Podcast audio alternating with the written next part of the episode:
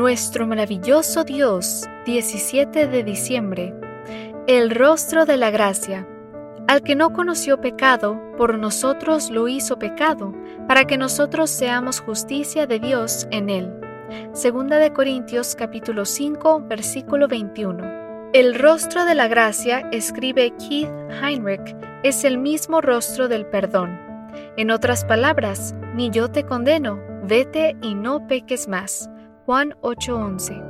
Este rostro lo vio Keith una mañana en la iglesia, en la sección de las madres. Ahí se encontraban dos madres disfrutando de sus bebés mientras hablaban animadamente. Una de ellas enseñaba en el colegio adventista de la localidad, la otra era una joven estudiante que se acababa de graduar de la secundaria.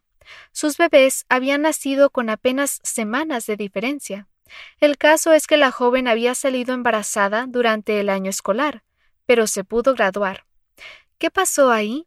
Cuenta el mismo Keith que mientras observaba a las dos madres jugar con sus bebés, recordó sus días de estudiante en el colegio secundario.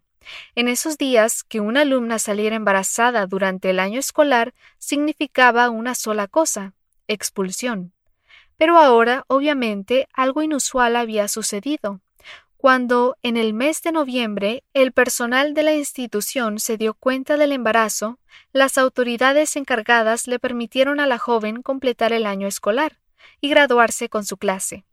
La decisión claramente había violado el reglamento disciplinario.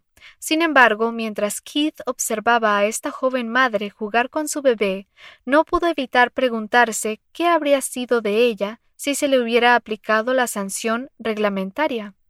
¿Habría estado en la iglesia ese sábado, criando a su bebé en la disciplina y la instrucción del Señor?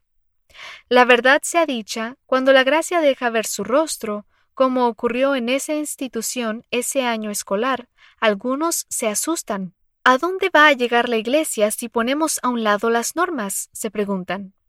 Keith Heinrich responde, la gracia nunca pone las normas a un lado, tampoco las manipula indebidamente, las modifica o las rebaja.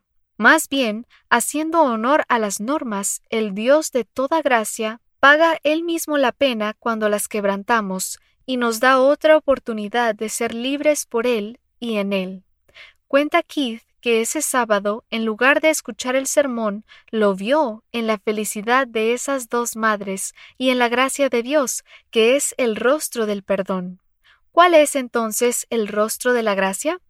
Al que no cometió pecado alguno, por nosotros Dios lo trató como pecador, para que en él recibiéramos la justicia de Dios. ¿Y cuál es su mensaje? Ni yo te condeno, vete y no peques más.